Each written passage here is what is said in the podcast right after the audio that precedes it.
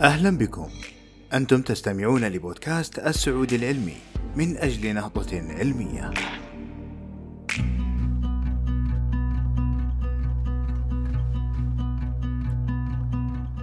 اكتشف العلماء وجود صلة بين أخذ قيلولة قصيرة والشعور بالسعادة ويحمل النوم عموما مجموعة كبيرة من الفوائد الصحية كزيادة الإنتاجية والحماية من أمراض القلب.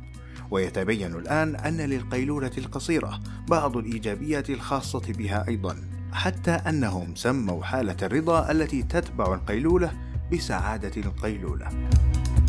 يقول البروفيسور ريتشارد وايزمان من جامعة هيرتفورد داشر أن الأبحاث السابقة أظهرت أن قيلولة قصيرة لأقل من 30 دقيقة تجعلك أكثر تركيزا، إنتاجية، وإبداعا. وتشير هذه النتائج الجديدة إلى احتمال مثير يفيد بأنك قد تصبح أكثر سعادة بمجرد أخذ غفوة قصيرة وأن القيلولة الطويلة ترتبط في المقابل بالعديد من المخاطر الصحية ويتفق هذا مع نتائج بحثهم مجددا.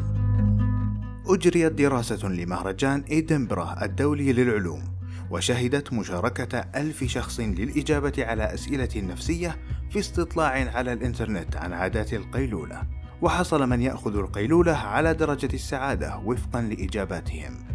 ولقد كشفت النتائج أن أولئك الذين أخذوا غفوة قصيرة في النهار حصلوا على متوسط درجة 3.67 على مقياس من خمس نقاط. في حين سجل الأشخاص الذين لا يأخذون قيلولة درجة 3.52 بينما الذين يأخذون قيلولة طويلة درجة 3.44 كما أظهرت النتائج بأن 66% من الذين يأخذون قيلولة قصيرة يشعرون بالسعادة مقارنة بنسبة 56% من الذين يأخذون قيلولة طويلة، مما يسلط الضوء على ارتباط كبير بين القيلولة القصيرة وشعور أحسن بالرفاهية. ووجدت الدراسة بالإضافة إلى ذلك أنه بينما كان 43% من المشاركين الذين تراوحت أعمارهم بين 18 و 30 سنة يأخذون قيلولة طويلة خلال النهار.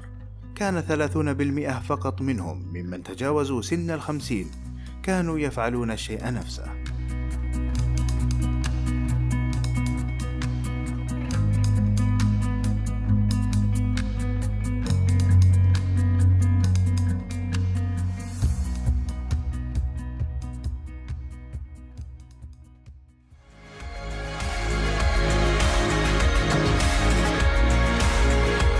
كنت معكم عبد الله السعيد من مجموعة السعود العلمي.